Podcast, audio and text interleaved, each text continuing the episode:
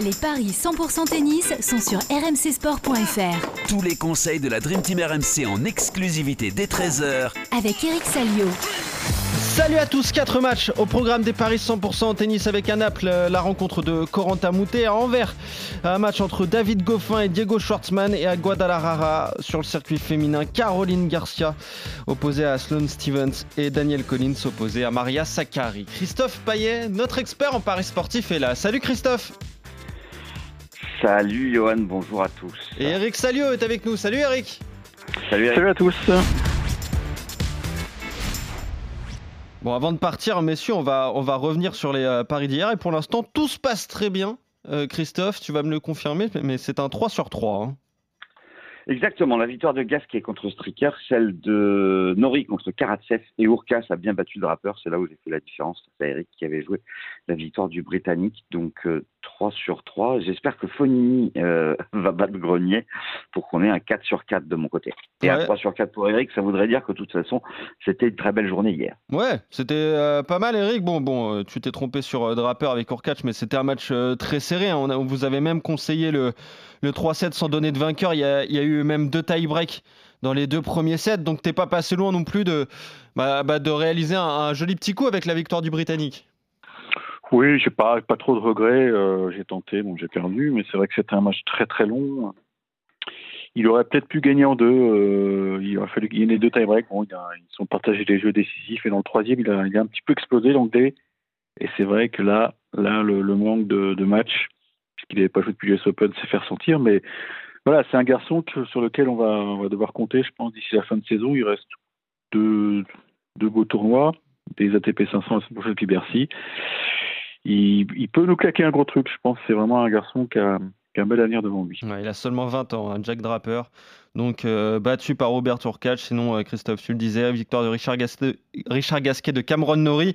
Et on attend euh, le résultat entre Fabio Fognini et Hugo Grenier. Il y a trois, ça vient de commencer. Hein, il est midi zéro six, ça vient de commencer. trois jeux à un pour, le, pour l'Italien qui a donc breaké dans ce premier set.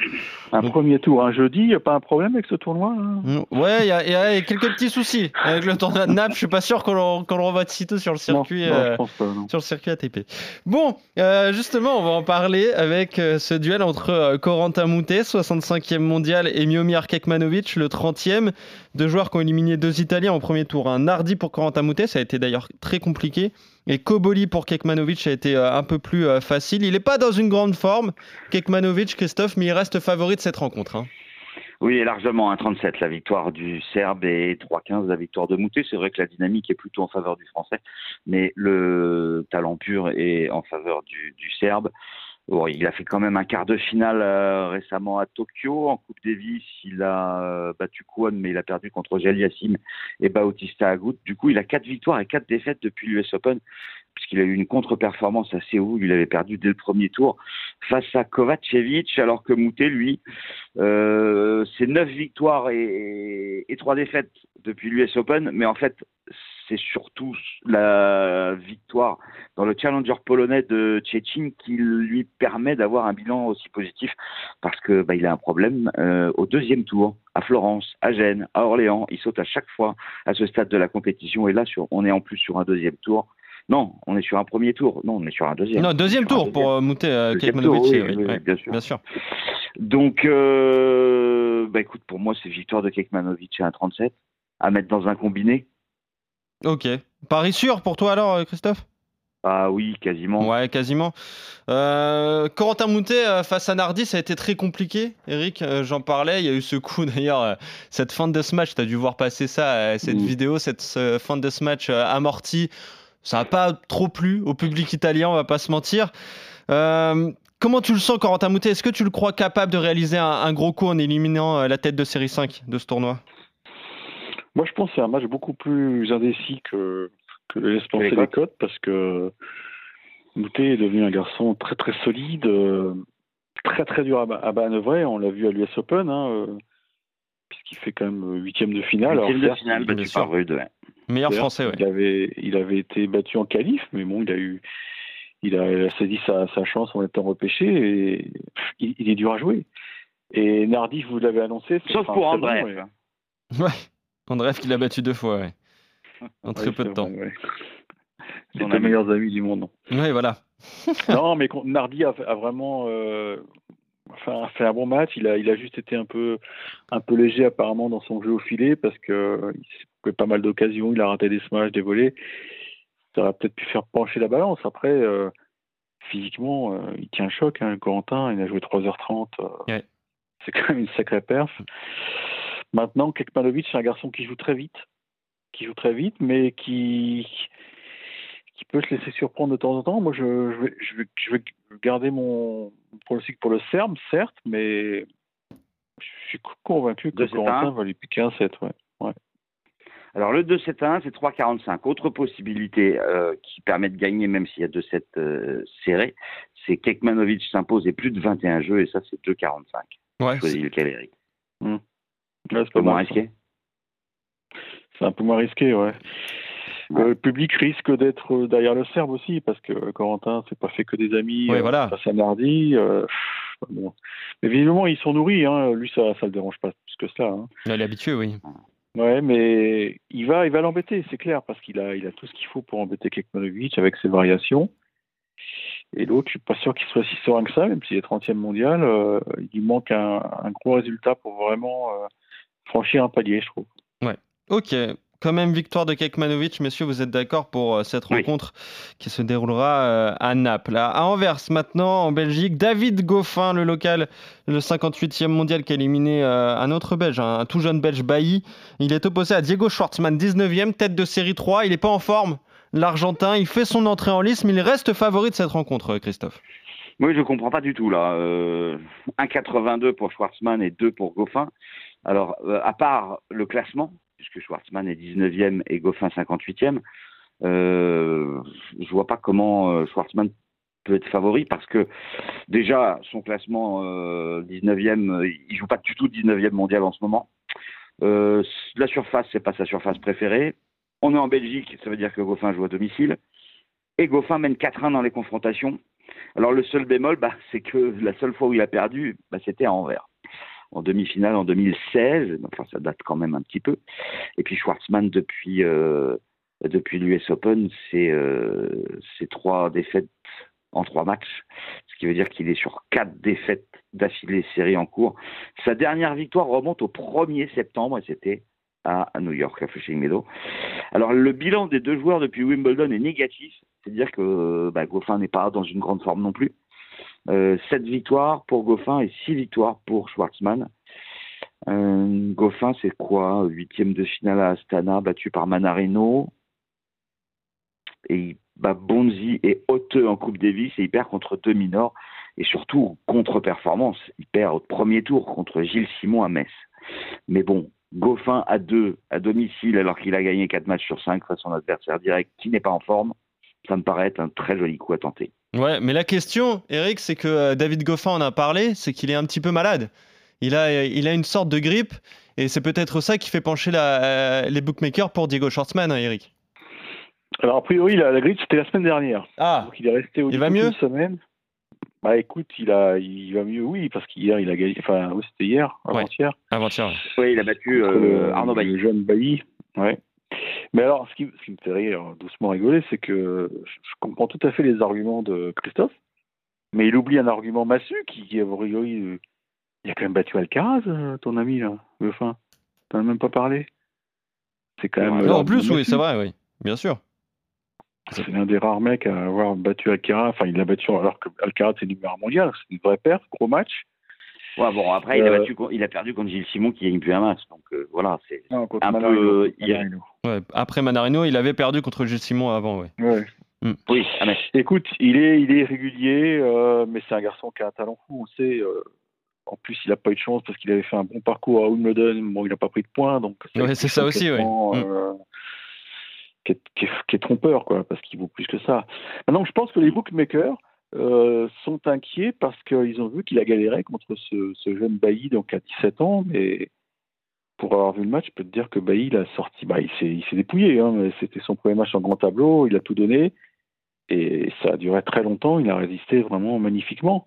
Mais c'est un garçon qu'on verra lui aussi, parce qu'il a que dix-sept ans, je, je rappelle qu'il a fait finale des juniors à Roland, finale des juniors à l'U S, donc... Euh, oui, d'accord, oui. Mm. Le môme, tu verrais ses mollets, il n'a pas les mollets d'un môme de dix-sept ans. Hein. Et, non, mais c'est impressionnant. Hein. Il, est, il a les mollets de Pierre Dorian.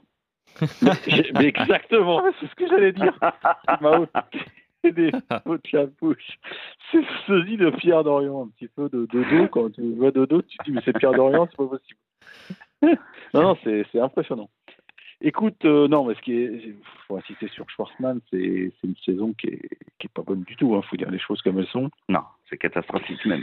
C'est presque miraculeux qu'ils sont encore dans le top vingt. Mais bah, c'est les résultats que, euh, sur terre, en fait. Bah voilà, voilà il, a, ouais. il, a, il a fait son beurre sur sur la terre en début d'année, notamment en Amérique du Sud. C'est un tournoi qu'il aime bien. Je crois qu'il vient régulièrement à Anvers. Je pense même qu'il a. Bah, il a fait finale, finale au moins, au moins finale, puisqu'en deux mille seize, il bat Goffin eh oui. en demi. Bah voilà, il perd sur Gasquet le lendemain. Je crois que c'est ça. Exactement, euh, ouais, en finale, tout à fait, c'est Richard qui l'emporte. Ouais. Ouais. Écoute, je vais, je vais jouer Goffin parce que, parce que Schwartzman, euh, c'est pas bon. Et puis là, le public, quand même, va, même s'il était un peu neutre il y a deux jours, là, il va, il va prendre fait et cause pour, pour David Goffin, qui a besoin de, de briller chez lui parce qu'il n'a encore jamais atteint la finale à Anvers. C'est peut-être pour cette année, même si, malheureusement pour lui, demain, c'est Richard Gasquet, quoi. Donc. Euh, Ça, ça, ça va se terminer. Quoi. Donc, je joue Goffin. Ok. Victoire de, de David Goffin. Donc, il, euh, tu l'as dit qu'il pourrait retrouver Richard Gasquet. Tiens, et Diego Schwartzman a fait trois finales d'ailleurs à Anvers. Hein. En deux mille dix-sept, euh, il perd contre, euh, contre Joe. Et en deux mille vingt et un, ouais. donc l'année dernière, finale aussi, il perd contre Yannick Sinner. Ouais, c'est un tournoi qu'il qui aime bien. Il ouais, aime bien, hein, il aime bien ouais. ce tournoi, il aime bien la salle. Donc, ouais. c'est pour ça. Euh... Peut-être pour ça qu'il est légèrement euh, favori. Ah ouais, ah ouais. Peut-être pour ça aussi. Ouais. Ouais. Mais en... vraiment, en un an, il a, je trouve qu'il a chuté de niveau. Il ne joue plus à personne. En, en Lever Cup, il a été insignifiant. Et non, oui. non, c'est pas bon tout de suite. Et... La confiance s'est envolée, hein, c'est clair. Ouais, ouais, c'est assez incroyable ce qui arrive à, à Diego Schwartzman. Oui, ça fait quand même euh, oui, euh, un, plus d'un mois et demi qu'il n'a pas gagné un match. Ouais, exactement, ouais, c'est compliqué. La fin de saison sur terre, là, c'est compliqué pour l'Argentin, mais en tout cas, vous voyez euh, justement la victoire de David Goffin qui pourrait en profiter de cette méforme face à Schwartzman euh, chez lui en, en Belgique, euh, David Goffin. Guadalajara maintenant, et tiens, on va parler du, d'une femme libérée. Caroline Garcia, dixième mondiale, qui s'est donc qualifiée pour le Master euh, grâce à la défaite de Sabalenka. Ça, ça y est, elle y est, cinq ans après euh, Caro. Elle est opposée à Sloane Stephens, cinquantième mondiale, qui a éliminé Linda Fruvertova et Belinda Bensic euh, lors de ses euh, premiers tours. Qu'est-ce que ça donne au, au niveau des cotes ? Est-ce que Caroline est favorite, euh, Christophe ? Ouais. Ouais, c'est ça, c'est serré. Non, non, non, non, non. un virgule quatre-vingt-douze oh pour Caroline Garcia, un virgule quatre-vingt-dix pour Sloane Stephens. Caroline Garcia, c'est vrai que bah, depuis l'U S Open, elle n'a pas beaucoup joué puisqu'elle a fait que trois matchs. Elle en a gagné un contre Rebecca Marino, la Canadienne. Et elle a perdu au premier tour à Tokyo contre Zhang et au premier tour à San Diego contre Collins. Ouais. Mais ce qu'elle a fait avant, c'est tellement monstrueux que heureusement qu'elle se qualifie pour euh, le Masters. Oui, c'est totalement mérité. Euh, voilà. Euh, Sloane Stephens, qu'est-ce qu'elle a fait, elle, depuis l'U S Open ? C'est deux victoires, deux défaites, trois victoires, quatre victoires et deux défaites. Elle a perdu contre Sabalenka, au deuxième tour à San Diego, et contre Kovinic, Kovinic euh, au deuxième tour à Parme. Mais euh, bah, je pense que, tu l'as dit, elle va jouer libérée. Donc, je vous propose de jouer Caroline Garcia à un virgule quatre-vingt-douze. La cote est magnifique. Ouais, c'est ça. Il y a moins. Et de... elle mène quatre un dans les confrontations face à Stephens. Ouais, en plus, ouais. Elle a gagné ouais. les trois dernières d'ailleurs contre Sloane Stephens. Voilà. Donc euh, c'est une adversaire qui lui réussit plutôt bien. La dernière stand euh, l'année dernière, il me semble, hein, euh, en ah, termes de confrontation. Mais euh, mais voilà, je disais une Garcia libérée. Elle... Elle a plus, elle a la pression du résultat évidemment, ça reste un W T A mille, mais elle a plus cette pression de la course au Masters, Eric. Hein. Oui, alors ça c'est le c'est le très bon point effectivement parce que pour avoir vu son match contre Rebecca Marino, c'était euh, c'était tendu, ouais, c'était, c'est ça. Elle était extrêmement nerveuse et parce que les enjeux étaient, étaient énormes. Bon, avec le recul, euh, elle n'est pas à se mettre dans tes états puisque derrière ça, il y a des filles qu'on qu'on sautait, donc des rivales. Mais bon, ce qui Ce qui me m'inquiète un peu, c'est que physiquement, je crois qu'elle n'est pas, elle est pas au top, puisqu'elle a fait venir le kiné euh, pour un souci à l'épaule. Elle ne sert pas très bien. Elle ne mmh. sert pas très bien, et je pense que le, les conditions de jeu en altitude, ça ne l'avance pas. Elle, elle a besoin de bien contrôler la balle, parce qu'elle a un jeu déjà, euh, bah, on le sait, à, à risque. Et je pense que le fait que la, la balle vole, ça, c'est pas bon. C'est pas bon. Donc, euh, effectivement, il y a, y a, y a l'élément... Question, Eric. Hum. Euh, est-ce que dans sa tête, elle peut se dire, euh, là, je suis à Guadalajara, au Mexique, je perds et je rentre euh, et, et je me prépare pour, euh, pour le Masters? Bah, est-ce est qu'elle peut un peu lâcher, balancer? On n'a pas, on n'a pas toutes les infos sur son état physique, bien sûr, hein, mais euh, avec son équipe, peut-être qu'ils euh, sont en train de réfléchir au plan de bataille pour arriver vraiment en pleine forme au, au, au Masters de, de Fort Worth. C'est quoi la date exacte du début du, du Masters?